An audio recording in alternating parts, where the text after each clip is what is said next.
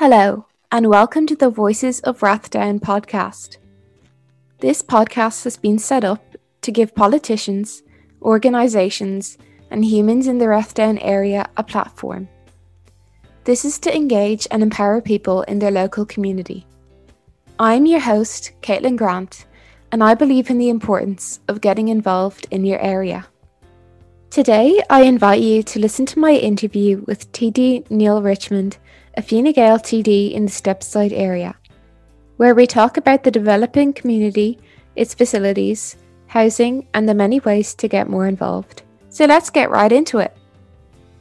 So, yeah, thank you so much for being here today and uh, taking your time out of your busy, you know, busy work life to, to talk to myself for an hour here.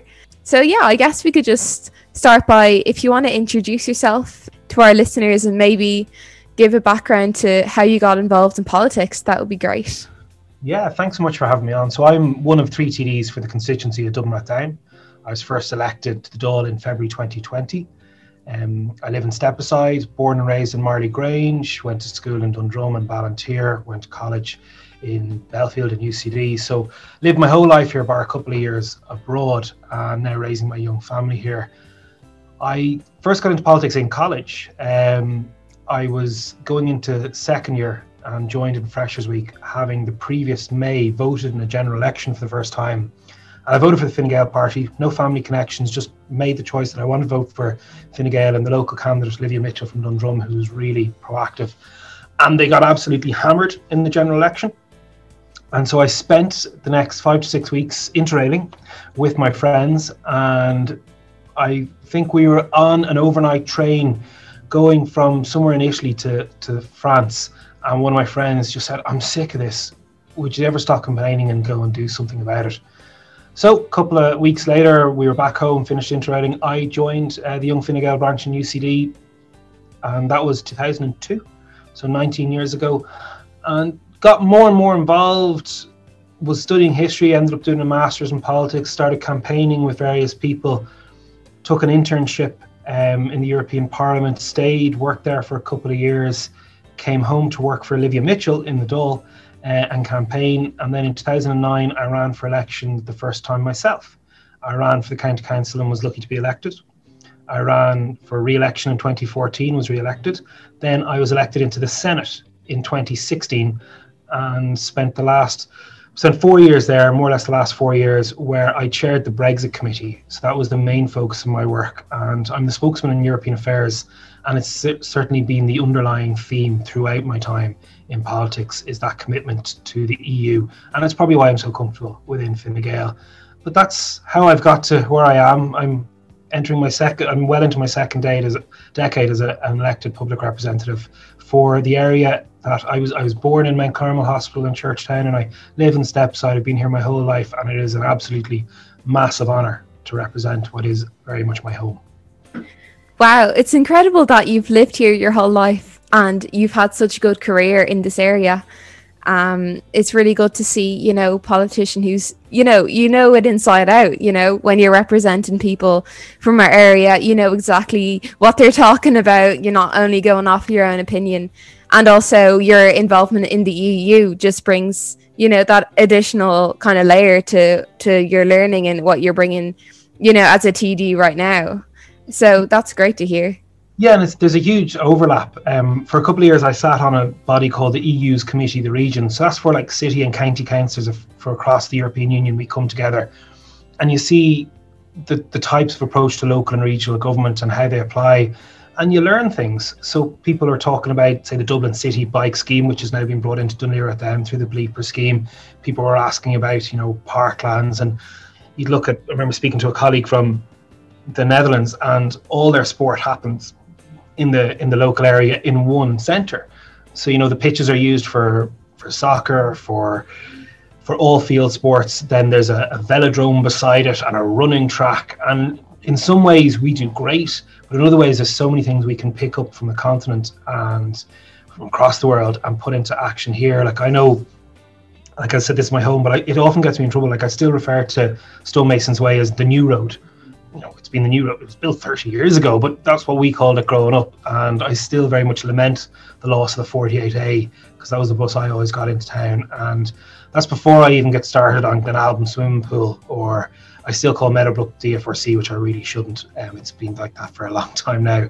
But yeah, it gives you a sense of you know, remembering when the town centre was being built, and we used to, this can sound really pathetic, but we used to go down and just watch the builders at work because it was such a vast amount of construction. Like I was a bit sad they were getting rid of Dundrum Bowl and Wally Rabbits, where I spent all my childhood birthday parties. Um, but to see where it comes along, and it, it's important to remember our local history because we're really fortunate where we live in Dublin Rathdown as it is now. Previously Dublin South, Dublin South County, um, previously part of Dublin County Council, now part of Laoghaire Rathdown, and it's always played a very proactive part. And you know, I'm a history graduate. I love reading about the fact that Countess Markievicz lived on the Ticknock Road and what work we can do for her cottage. The fact that we have Pearse Brothers Museum in, in okay, over the line in Rathfarnham, and then you, you go into the Dublin Mountains and you think of these really deep, you know, long-standing communities, quarry communities, farming communities, and then you come right into Dundrum and you see the old tram line that became the Luas, and it's great. Um, and how we remember our history and you know the sense of belonging. Um, a lot of the schools here are, are 100, 150 years old, but yet I live in a house that was only built four years ago. Um, so it's that constant kind of changing part of the environment, and I'm delighted I convinced my wife from who is from Sandymount to move all the way out to Stepaside.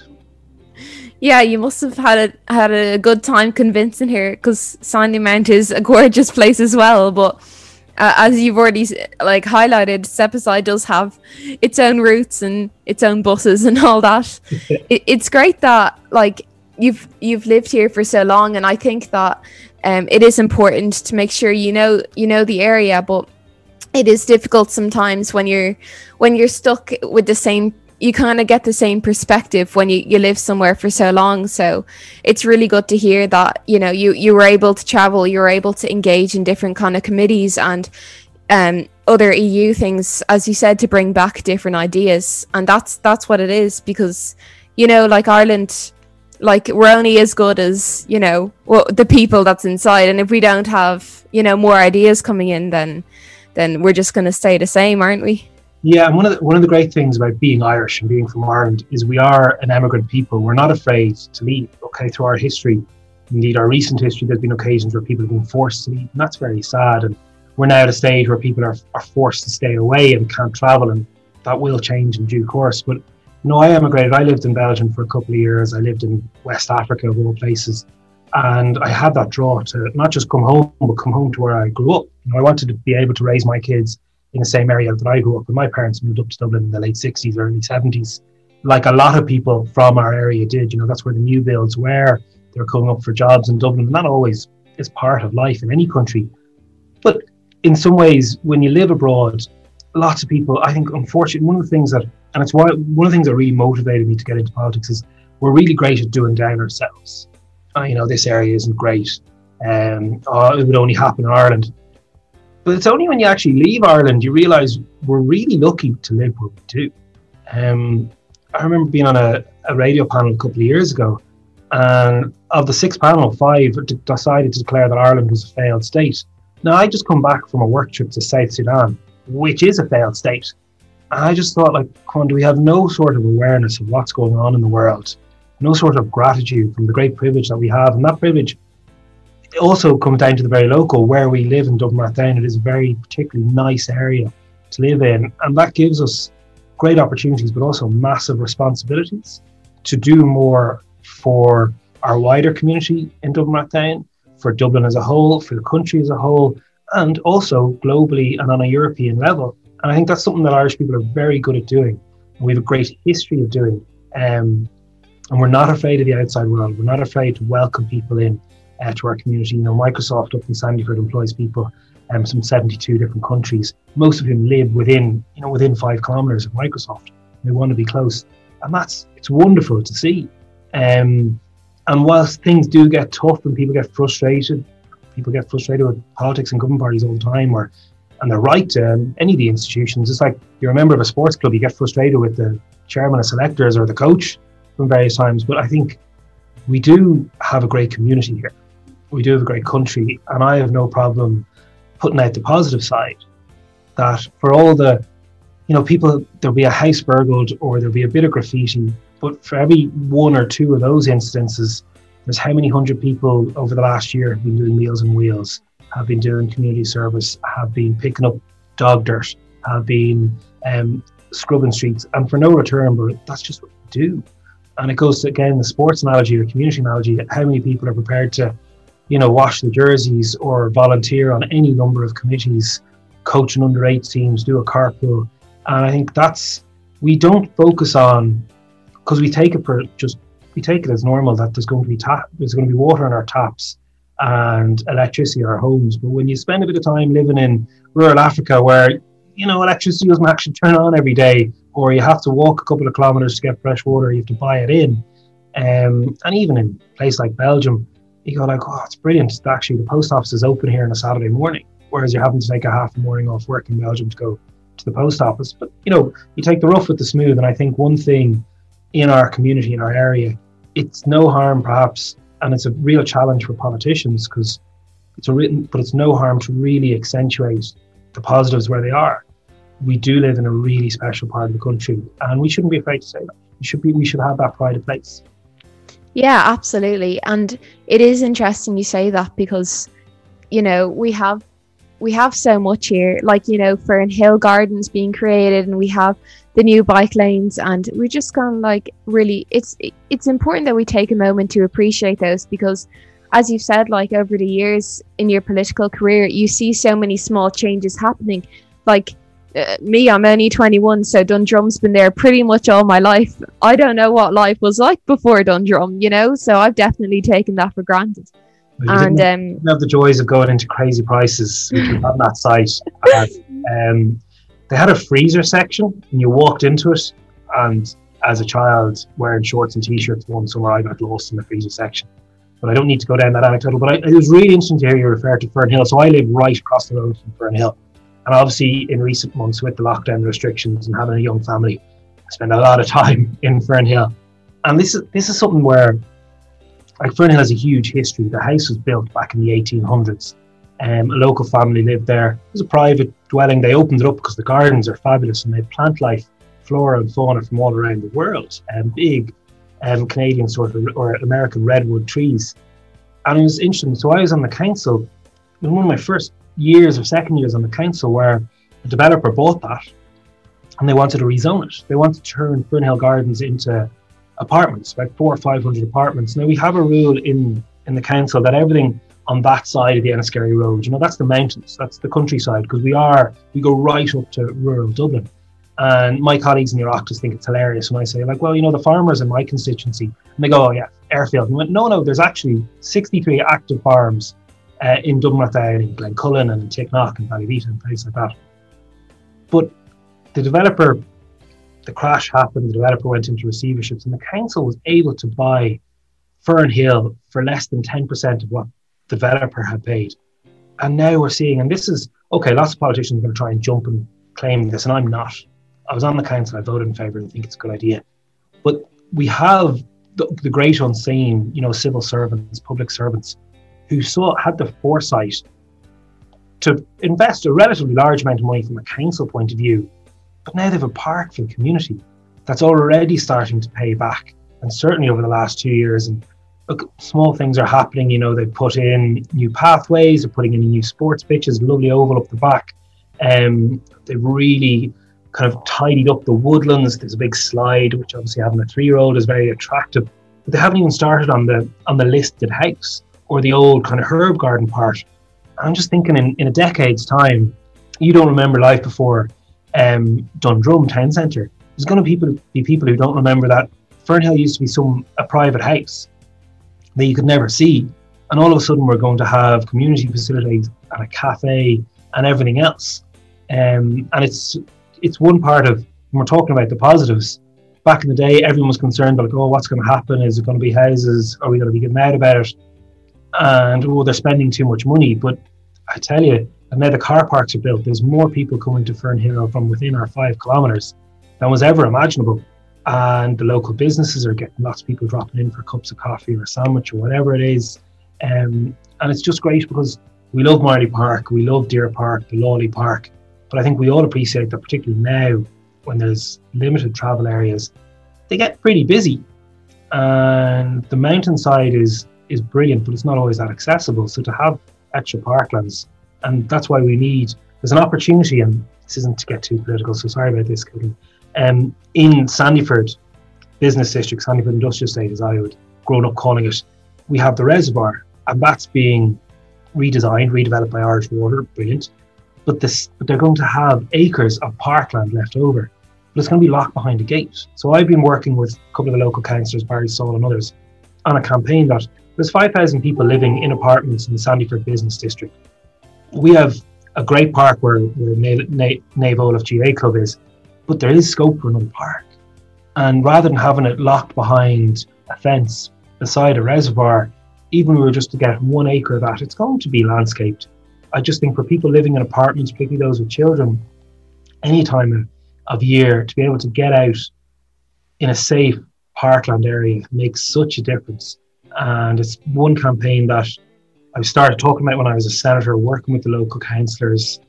I'm still hammering at it. It might take a while to get over because you know they haven't finished the work yet in the reservoir. And perhaps when they finish the work and they see the the fact that this is easy to do and it's safe, I think again, not all the people living in Sandyford in the apartments, but also in Stillorgan, Kilmacud, Lakelands, um, Stillorgan Heath, all those, Stillorgan Wood, all those sort of estates are going to really benefit just to have that place. And it's on the Luas as well, so it's really ideally positioned.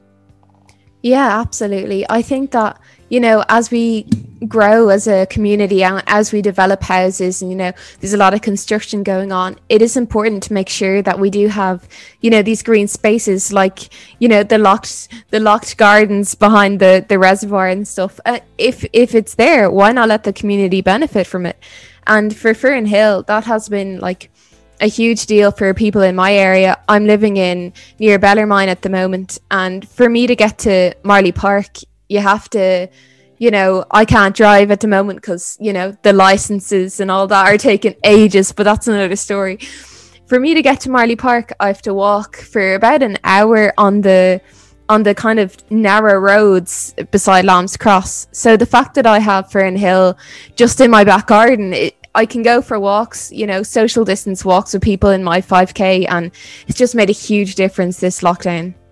So, so many people are working at home at the moment, or studying at home, or just, you know, they're not in work and they have to stay at home, and you have to stay within your five kilometer now. We'll see what that changes to next week, two kilometer previously. Um, to have something on your doorstep, like what I, I live, I live in Bellarmine, and um, my street it's all kind of people roughly my age there, thereabouts. But I'm the only one, because obviously being a politician and an essential worker, I have to come into Leinster House to vote and speak and all that. I'm the only one who has to go into work. Everyone else is either working from home or unfortunately can't work. And lots of kids on the road. And to have Fernhill there, just to be able to walk over, never mind, yeah, meeting people for socially distant walks at the weekend, but even just you're stressed out, you've been on your 14th Zoom in the morning, um, and you need a 10 minute, 15 minute uh, breath of fresh air. Like you literally, you wouldn't think you're in Dublin when you get right up the, you know, the back bit where the boardwalk is with the big trees, the big redwoods looking over. It's really, it's really quite important and quite special. we're facing a huge number of challenges locally, but again, they're not new challenges. So there's loads of planning permissions in at the moment um, some of which have been realised on the Glenamuck Road, on the Ballyogan Road. So we've new homes, um, Clay Farm, places like that. And then down the Goatstown Road, there's a huge amount of applications in um, for big apartment block at the Goat, student accommodation on Our Lady's Grove, more student accommodation at Vector Motors. The former Central Mental Hospital is going to have about 1,200 homes. Um, and those of us who've been around a little bit longer in local politics or whatever else will remember back 15 years ago, kind of maybe 15, 20 years ago, there was lots of rezoning. So Bellarmine, look, I used to play pitch and putt where Aikens Village and Bellarmine is. The, the little stream between Aikens Village and Bellarmine used to be the the, the, the, the gap in the hedge you'd hop over between the front and back nine of the pitch and putt course. It was great fun when you were a kid or a teenager. Um, but they're changing. And one of the things that we have to learn is there will be an element of development. We can't stop development. We do not have enough homes. Too many people are homeless. Too many people are stuck in their early to mid 30s and just can't get on the property ladder. They don't qualify for social housing. They're looking at the affordable model and it's not affordable. And this is a, a huge political criticism of my party and government, and we take that on the chin. It doesn't mean we're not concerned about it or we're not actively trying to change it. But one of the lessons we have to learn is that in Bellarmine in particular, the houses came first, and that was replicated across our area. Build the houses, the duplexes, the apartments, and then eventually we got the community facilities. So we got the playgrounds, we got the Muga, we got the shops that allow us to have a, a chemist and a doctor's surgery, a small community centre. Um, and then the second phase of Bellarmine, which I live in, you know, then that came. But if the economic crash hadn't happened, we would have had all the houses, but we wouldn't have the two primary schools, we wouldn't have the shops, we wouldn't have the doctor's surgery, we wouldn't have the pharmacy, We wouldn't have the Muga or the playgrounds, and there's a lot more to come of those. Uh, we wouldn't have Fernhill. Um, so now when you look in particularly that Goatstown Road area and that Glenamuck Road area, two kind of different parts of the constituency, but where there is space, and we do need to build homes, let's not deny that. But one thing that has been done very well is Cherrywood, which is kind in our constituency, kind in Laoghaire, is that the roads are already built. Three playgrounds are already built. Three football pitches are already built. Funding has been provided for the schools. Three primary schools have already been designated there. So they've got those in first. So if we are to see continued development, and we are going to see continued development because we do need it. We can't. I'm not anti-development, but the other side of Carrickmines, and this is something when I was a councillor, I remember putting in the motion to change it to make sure that the park. We know we all go to the park. We all know the shops that are there. We're little cheaply drive in McDonald's. I'm not. I'm not immune to having one on occasion either. Um, but we will now have a supermarket. We will now have a cinema. We will also have apartments. It's not just an out of town retail park. It's going to become more and more of a community. But we have to ensure that we have the Luas capacity to meet it, that we have the, the 63 bus or whatever it is to meet it, that we have the Garda presence. We have Stepaside back open, but we need to have, we have had continuing more guards and more vehicles and motorbikes for the guards. And also that we have the GP surgery, so primary care centre on Ballyogan Road, that they come to. So if that's to happen in Goatstown, Goatstown Road sort of, so it's Dundrum, Clonskeagh, Goatstown, there's a lot there. But if we're going to build maybe not all these developments because they're not all going to get through or an element of them do we have the sports pitches? Do we have the community facilities? Do we have the school spaces? I mean, we are opening new schools but after a while so i've been working a lot with the local schools and there will be people who will be coming out of some of our primary and secondary schools that are new that have only ever been in temporary accommodation. So we need to speed that up get the permanent buildings built. And that's what a lot of my work as a td for the area consists of. Uh, it's bringing through the strands of okay, we have a planning application approved by the councillor on Bord Pleanála, public or private development, whatever it is. But we also have the Department of Education coming together with um, with the school requirements. We have the Department of Transport working with Luas or Dublin Bus or the roads themselves. Do we need upgrades of our facilities, more cycle lanes, more footpaths? Um, because after a while, like you talk about where you are trying to walk to, to Marlay Park, you go down Blackglen Road and for the last, I remember long before I was an elected rep and I was working in Livy Mitchell's office, we were talking about the upgrade of Blackglen Road. And the plans for that, when I was in the Senate, the plans for that expired because they had no bike lanes. Like you can't even imagine a, a road now being built without a bike lane or a footpath. So they had to get new planning. And that means we're now waiting on the funding from the council and central government. And if we are going to have more people living in Goatstown, are they going to be able to go to a gym? Meadowbrook's a little bit far away you know, we have a football club. Are they going to be accommodated? We're going to have a civic centre now in Dundrum. We going to get Glenalbyn back open? When is the pool going to open in Ballyogan? The fact that we can't do construction now, a lot of these projects, it's about bringing the pieces together. And certainly as a, a very backbench TD, albeit of a government party, but not a minister, a lot of the work is looking at all these sort of different things that are happening in our area, that need to happen in our area, and advocating and pushing and coming up with ideas and meeting with ministers, stakeholders, community groups, and ensuring that we get the best possible area. And when we take a step back, this is kind of goes back to our first point, we take a back, step back. We live in a really special part of the country. We are really lucky to live there. There are people in our community that are struggling for lots of different reasons. Let's not deny that. but we do live in a very, very good part of the country. And there'll always be people who have an opinion or a frustration with the Luas being full in the morning, can't get your kid a place in a school, um, there's dog dirt everywhere. You know, there's a, there's a development that's too big and it's coming into my back garden, and and you have to make sure that you address those issues as best possible. But I think on the round, we have to accept that we have a we have an A2 and A1 constituency. You know, if it was if you were classifying places to live and not just places that you and I have grown up in, but this is where I want to raise my kids. I have no intention of moving down with my wife to Sandymount. And now that she's lived here for a couple of years, she wouldn't even think of it. She loves the area. And particularly living in Bellarmine, lots of young couples, the kids out playing on the streets, um, lovely shops, a really couple of really good restaurants in Stepside Village now. Not to give the commercial plug, but our our restaurants and a lot of our shops are struggling at the moment. So whatever click and collect or click and delivery or or takeaway you can get, if you have a few bob, they need our support because when things get better, I still want to be able to have a local shop to go to or a local restaurant to eat in or even a pub to have a pint in. So I think that all goes into the community. A lot of these businesses and organizations, so I'm very involved in sports clubs, lots of community groups, we look for them to sponsor the kids' jerseys, quiz nights, fundraisers. You know, they need us now. They need us to, you know, maybe buy a voucher or maybe order a few things on from a local retailer rather than just going for amazon.co.uk or putting more money in Steve Bezos's back pocket. Yeah, absolutely. I think there is there is a need there for making awareness about, you know, buying local and making sure you're supporting the local businesses.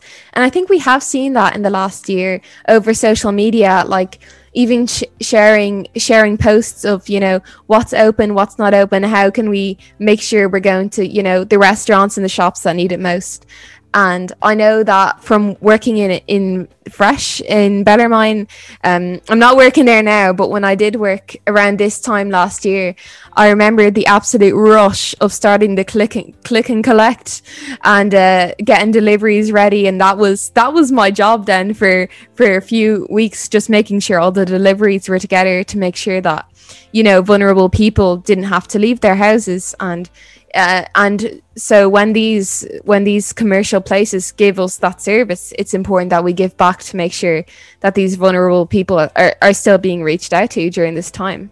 And i think if we remember that at the very start of the pandemic in march and april when it was different now like restrictions are tough now. I'm not going to pretend like they're not. And it's been a really really difficult year for so many people emotionally mental health people i've lost good friends to covid. Their, their parents have passed away and that's what the heart of it. But I'm sure you like the, the sheer fear people had about a year ago, just under a year ago, and you're thinking like, and yet people like yourself were having to go out and work at our supermarkets. They were still driving our buses. You had our a wide front line um, from our doctors and nurses to our Gardaí to the fact that you know. And I think this is something I I remember speaking to a friend of mine. Her son was 17 and he had a job in a supermarket stacking shells. And she said, I've never been so proud. Like, just went out and did it. This before we'd even had mandatory mask wearing. Like, and people wear, because we didn't know, like, COVID is not, it's a very bad disease, virus. You don't want to get it.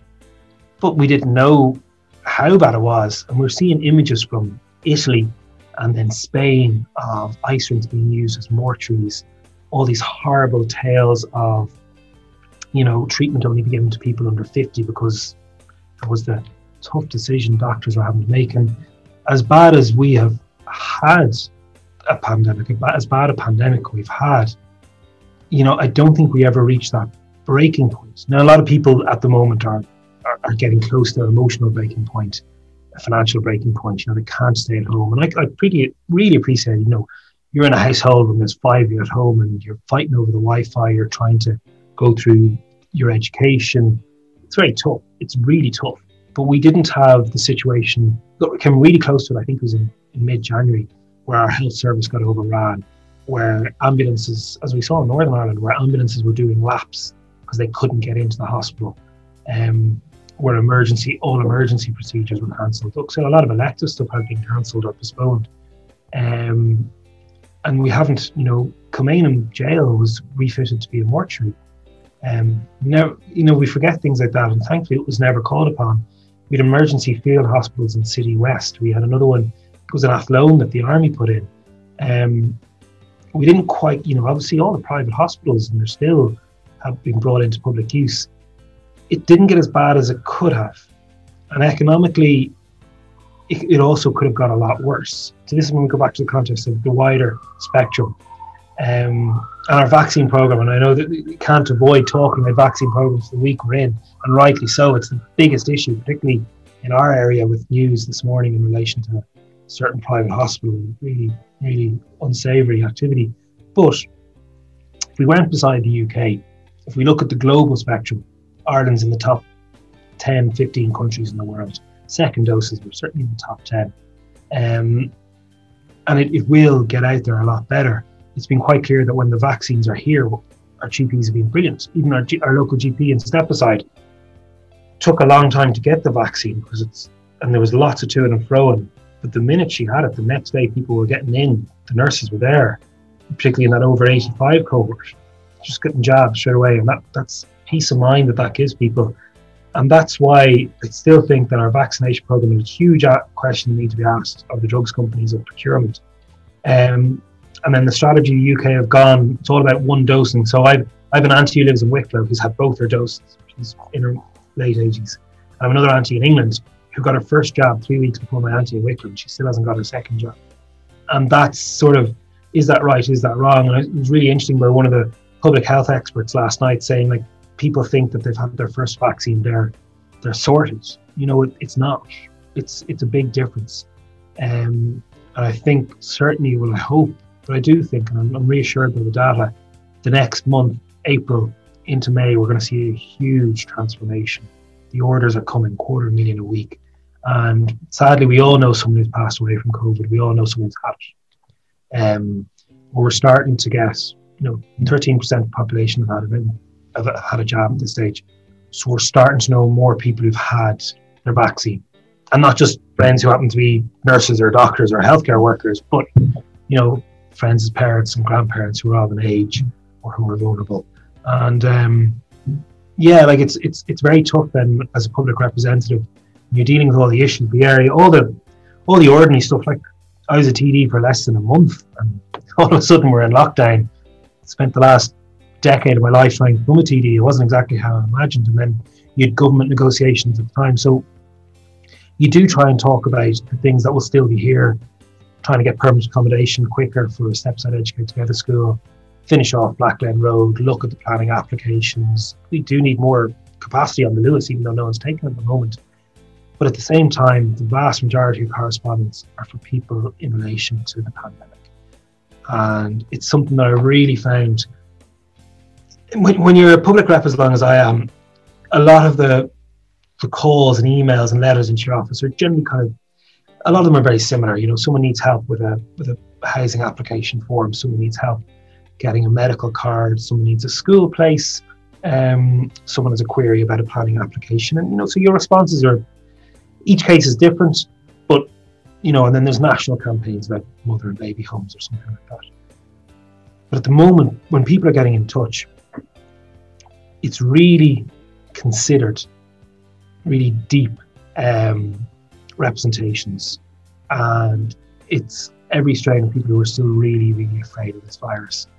When are they getting the vaccine? What is the exact mechanics? And they might have read a headline here or a headline there or heard something from a friend's sister. And then you've people who's are just burnt out. You know, home isn't as net, isn't always that happy place for some people, particularly when it's overcrowded, tensions are high. You know, who broke that plate? Ordinarily, it's it's a non-issue, but when you're in the same confines as people for 24 hours a day, trying to work, trying to live, trying to study, not seeing any friends. You've no release.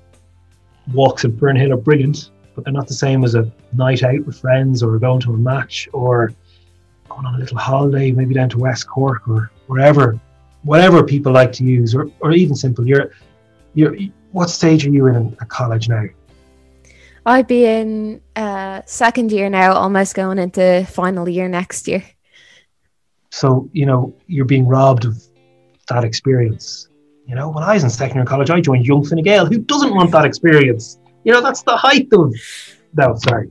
Bad Everyone has to join a political group in, in university. That's that's the path you have to go down for sure. Not, not at all. But like you know, you talk about interrailing or J1s, and you know, getting to go to college activities. It doesn't matter if you're in college; it's the stages of life. Like I, I spoke to a prize day for one of the local schools in October, and you know, people had their they did their they didn't get to do their leaving cert. I know that sounds terrible. Oh no, you didn't have to do your leaving cert, but it is the defining moments. Um, maybe you have your first relationship, you know, your first your first love, or you know, you start to read a bit of literature, or you start you go to a play, you visit somewhere.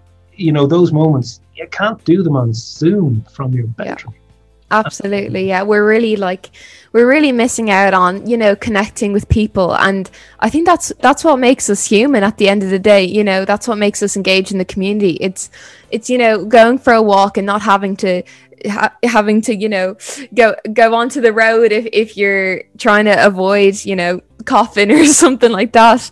And it's about waving at people and just saying hi like even if you don't know them. Yeah. and it's great to hear that there's you know so many projects kind of happening with you know in regards to community in different areas of dublin rathdown whether it's you know the bike lanes or the, mm. the housing being built or new playgrounds. And i just wanted to ask with everything you know college on hold you know people you know mostly virtual schools for the last year is there a way that people could get involved in this kind of local community whether it be learn about what's going on or are there any projects that people of any ages could maybe get involved or help them to engage more in, in this human way?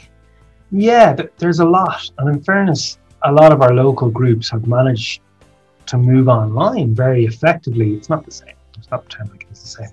Um, but so we have the big development, as mentioned. So the first one we'll talk about the big development in Dundrum, the former Central Mental Hospital there's a full online process. First phase is finished, so we'd start going again. How people can feed in about what their opinions on what should be in the area. You have another local group called Imagine Dundrum. And a lot of those people have been living here for quite some time. We're talking about, well, what do we want from Dundrum? So we're talking about the Central Mental Hospital. We have a new civic centre, community centre, has just got 4 million euro funding to go near the Carnegie Library. But like the Dundrum shopping centre, so not the town centre, not the glitz and the glam of you know whatever shop is your shop of choice, um, or Nando's or whatever. But the old shopping centre, you know what? Like there's still huge planning applications there. That nominally is meant to become a huge uh, hotel and apartments and whatever else. But how do you do that in a way that reflects this is a very long established suburban commuter town and people used to get the tram from Dundrum, the old station, into Harcourt Street all the, all the time, go across the aqueduct. There's ways to feed in there in Dundrum. There's a number of groups that um, are getting back open. So the Kiltiernan Country Market is back open. So big, big for those who are huge fans of homemade jam like me. That's a, a big move. Um, it's it's also that sort of the community call. So a lot of it has been run by our community Gardaí, be they in Stepaside or Dundrum or a bit of the constituency that's served by Rathfarnham Garda Station, you know, they, they still are looking for people to to drive um, people to to doctor's appointments or deliver um, make deliveries from the local chemist. As you mentioned, you were doing the work with deliveries um, for, for for the supermarkets. St Vincent Paul still have a huge long list of people who require their help. Um, Samaritans, I know this sounds really getting a little bit more, bit, bit heavier here, but there are people who always need someone to talk to. Um, the Dublin Rape Crisis Network, Samaritans, Women's Aid, all these places who need people who are prepared to train themselves up, people who have the skills who could train up to become vaccinators. You know, anyone who wants to to dust off their needles who may have been a nurse or a doctor and they were retired a couple of years, there's still opportunities there. That's probably a different level. Our sports clubs are running brilliant things every Sunday not a member of La Salle Rugby Club, but it is close to my home, and a lot of friends they run a virtual 5k. And you know that sort of things. That every Sunday, you get those of us who like enjoy a Sunday run, you know, and it's getting that online community. My own rugby club. Um, I'm not sure when you're putting this out, but today is Daffodil Day for the Irish Cancer Society. I lost both my parents when I was younger uh, to cancer, but my whole rugby club they're doing a you know, donate to the Irish Cancer Society, wear your club jersey or, or jacket or whatever it is with your daffodil, and we get a bit of a hashtag and a bit of trending. Um, there's lots of online discussion forums. People are talking about big issues, local issues, national issues, international issues, whatever people have an opinion on. Um, and there are great opportunities for people. Again, most of it is online, but it's liaising with the sort of the, the pillars that are there in our communities, our Gardaí, our sports clubs, particularly our GAA clubs. They've really stepped up to the plate. Um, I know Ballinteer St John's is my my local club, and they did a lot of work with the community call. Um, churches, the various religious organisations, um, our schools, secondary, national, particularly our special schools, third level, and our advocacy groups. Um, these are all the key pillars that people go in, and if there's any specific ones that people come to mind, you know, my contact details are readily available online. You can follow me on TikTok if you want, um, and they can discover much to my mortifying shame. And they can, you know, I'm more than happy to point to the direction where I know. And there might be places where someone goes, like, oh, I'd love to do X or Y for the community. You know, the Blue Light pub in Sandyford has live music online every weekend you know, from people's kitchen or where it is, some of their talented musicians, and they have a virtual tip box uh, for a long time. Um, a lot of pubs got open during the summer for, you know, outside, or they're still doing delivery, um, and a lot of restaurants are. So there's all those things. And again, it depends what people are looking for. I think I've given, I hope, a little bit of a flavour of what's out there. And obviously, being a TD for the constituents you try to stay in touch with the community as best possible, but it's very difficult for a politician. But equally, um, you know, we're not getting out to the community events. We don't have the school fairs. We don't have lots of the ordinary things. Um, you're not meeting people for cups of coffee. You're not doing a coffee morning or a clinic. Um, but you do get a fair idea of what's happening in the community. And there may be gaps, and there's certain campaigns, and some of them being national. They might be about third level education or or something, you know, a certain issue that's happening in the world. Um, yeah, but you know, if I haven't covered a few areas where people can't find the resource and get on to me, I'm more than happy to point in the direction. Or it might be a case that this might be something that someone could have for the for what I hope is the latter stage of lockdown project. Yeah, no, absolutely. Thank you so much for for sharing that. You know that wide variety of activities people can can get in, involved in. It really shows that you know there's something for everyone. Whether it's going to a market on the weekend or you know getting involved in religion or your GAA club or and I think um, what you said about you know Daffodil Day and just like I, am in a yellow t-shirt now and um, it's just about you know feeling part mask my, my jacket. Yeah, gotta gotta show that daffodil off. But um, but yeah, it is, it is about feeling a part of something, and even if it's an excuse to get out of the house and get involved in a project, or you know, an excuse to to go for a run, you know, it, it's been really tough on people, as you said, like mental health wise, and for for a GAA club or a De La Salle to organize that 5k run every Sunday you know, you feel a part of it rather than just going out and being like, okay, I'm running by myself. In, in this case, you you know, you're imagining that everyone else is running with you, so it just gives it that extra kind of feeling to it. Yeah, it's really nice to hear. In the last few weeks, obviously, we had St. Patrick's Day a fortnight ago, and, and in Bellarmine, we had a reverse St. Patrick's Day parade. So the parade in Stepaside's great. I remember the first parade, but you know, we, we decorated our windows. When you have a three year old, an excuse to paint something green, white, and orange, pretty really cool. And it, it did brighten up the place, and probably a few people left their Christmas lights up a little longer. And certainly, we find ourselves getting to know our neighbours a lot better. Because um, a lot of us ordinarily we're, we're out of the house from for 12, 15 hours a day and work and everything else. But, you know, the clocks are changing this weekend. It will get brighter. There is opportunity to, you know, you're not going outside your 5K. You can main, maintain distance, all those sort of things. And hopefully, kind of come into the summer months might be able to start having a few community barbecues, community fun days, sensible within restrictions. I'm not going to make any outlandish promises that we're going to be in beer gardens by June and everything is different.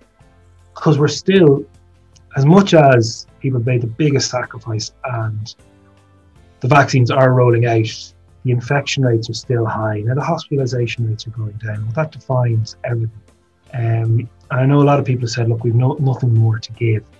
And next Tuesday, when the restrictions are are lifted, people will wonder, like, well, we've got to have a, an element of a break. Because I think we're all honest, we know people are, we can see that people are starting to push the restrictions. You know, they're they're going into the neighbour's garden for a cup of tea. They're going instead of 5k, they're going all the way out to Laoghaire to go for a swim at the 40 foot or whatever it is. Um, and that's that's tough for people, you know, where they're meeting a, a second family in Fernhill for a picnic or a walk. Um, and particularly when you're apart for so long, it's tough. But then equally, there are still people who are over 70 or maybe are younger and have cystic fibrosis. They, they just can't risk getting this virus. Like it, it is a deadly virus. It should not be dismissed. Um, I, I'm not a great hugger, so I don't really miss that aspect. But um, and but I do, as a politician, miss shaking hands. And I don't know if I'll wear a mask again, but you know, people in Southeast Asia have been wearing them for years, even if they have a cold. So maybe look, we'll learn a lot from this pandemic. And I think it really has shown, and it kind of goes to the nub of what this podcast series is about, is we have a very strong community. A lot of people outside Dublin are very quick to say, Clonakilty always wins the tidy towns, or if you're from Westport, you know you're from Westport. But I think a lot of people are now very proud to be from not just Dublin Rathdown. They identify our community. They're proud to be from Stepaside or Dundrum or Mount Merrion or Stillorgan. And they've got to know, a lot of them might have been, mightn't have grown up here, might only be living here for a couple of years, or they just happen to have a, a shop here or a doctor's surgery. But I think that power and strength of community has really borne out. When you face adversity, community is what you, you fall back on, what you rely on. And we're very lucky um, that our community has stood up. It hasn't descended into you know people attacking each other in the street for not wearing masks or lots and lots of outlandish house parties just the restrictions. 500 people outside whatever church for a funeral. It hasn't. Um, and people have supported local businesses. People have supported their neighbours who have been at risk, um, or maybe are just on their own. And like people think that risk, oh, it's it's someone of a certain older age who is afraid to go out, but it doesn't matter what age you are, if you're stuck in your own apartment, it gets really tough. And I think that's the, the sort of a hidden category. People who are still working, but they may be in an apartment in in Bellarmine or Ballinteer or, or somewhere like that, and they're not not getting to live their life. And that goes down to people who should be in college or school doing all those important moments we talked about, including joining the very important Young Fine Gael yeah, absolutely. And I think from I think from in the last year, you've kind of like been able to take that time and focus on, you know, what is actually my community, whether it is like Bellarmine, Stepaside, and Mount Merrion, as you said, like, and you with the 2K, it's like, okay, is anyone living in my 2K? Can I go for a socially distant walk with, like, who's actually here? And you kind of recognize, like, the people around you because I think in in the busy lives that we live now, it's oh we have to we have to go on this big holiday, or we have to go all the way out to Phoenix Park, or or the zoo, or something mad like that. But really, we have so much going on, like just around us, as you've described, and I think you know that's one positive thing that we've been able to reconnect with our community, and hopefully, you know, in the coming weeks or months, we'll be able to to you know go on those walks again or you know sit sit in the Fernhill Park and just have the chats with the the different people as you said. But I think um, the vaccinations have definitely given us hope. But for now I guess we just need to focus in on those those ways we can adapt to our community as you've described so well. Yeah and I think I'll probably leave you on this point I think this has been a horrible year or so um, for so many reasons. But there are a couple of opportunities that have sprung out and we need to seize and take the most of that opportunity. So that could be just happen to you've got to know your next door neighbour better. You've a better relationship with your neighbour, or you've discovered a local coffee shop.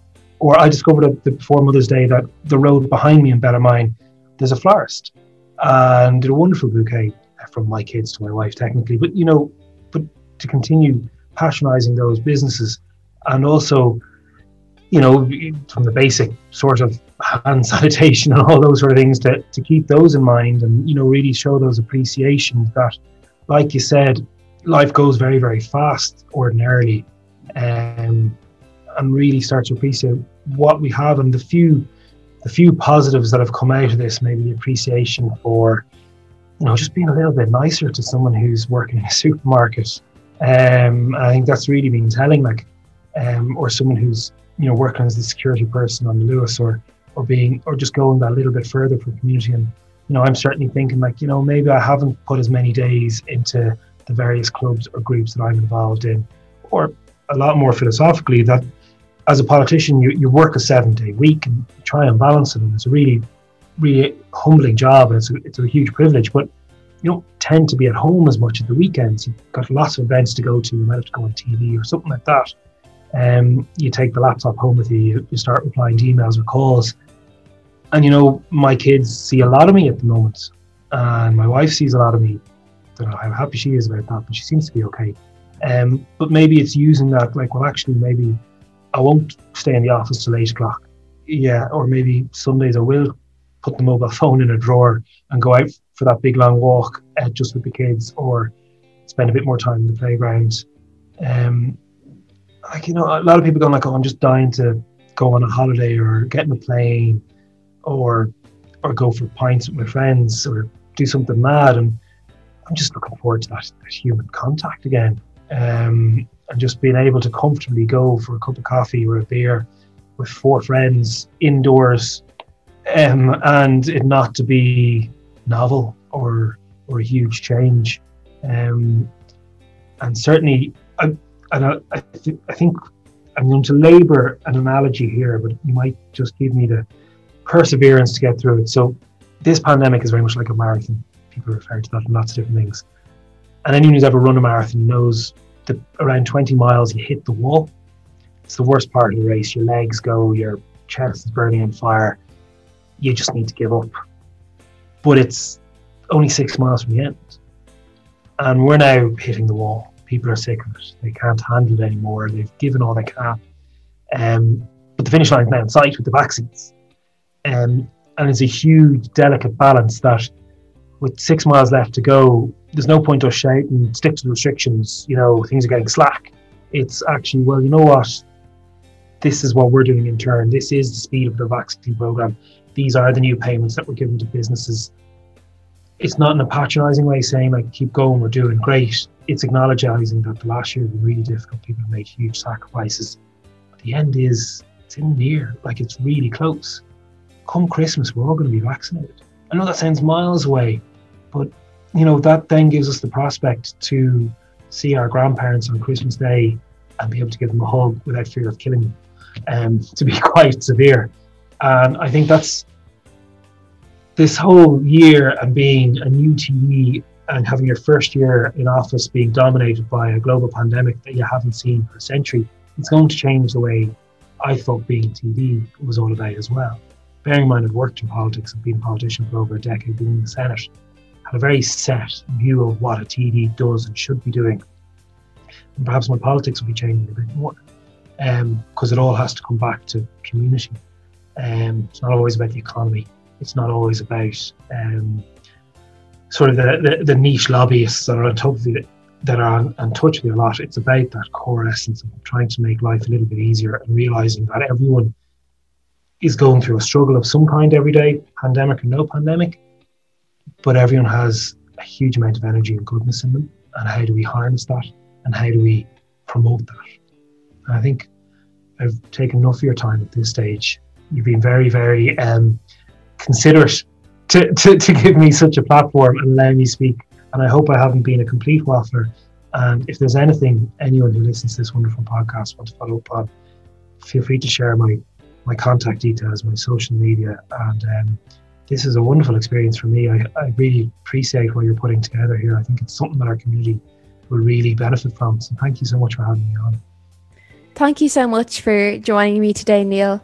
It's been it's been an absolute pleasure learning more about you know how you how you've come to politics and what you've been up to, and you can tell that you've done so much for the community and you know what you've kind of shared and what you know that's actually going on. It just shows that you know you know what people are up to and you know how people can get involved. So I really hope that um, anyone listening today will understand how you can engage more and whether you know as I, we we discussed whether it's going to a local market and getting the jam you want or you know running your 5k every sunday. There's something in it for everyone.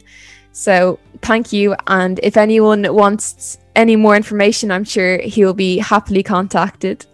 Thank you Neale. Have a lovely okay. afternoon now. Thanks so much. Thank you for listening to our podcast today.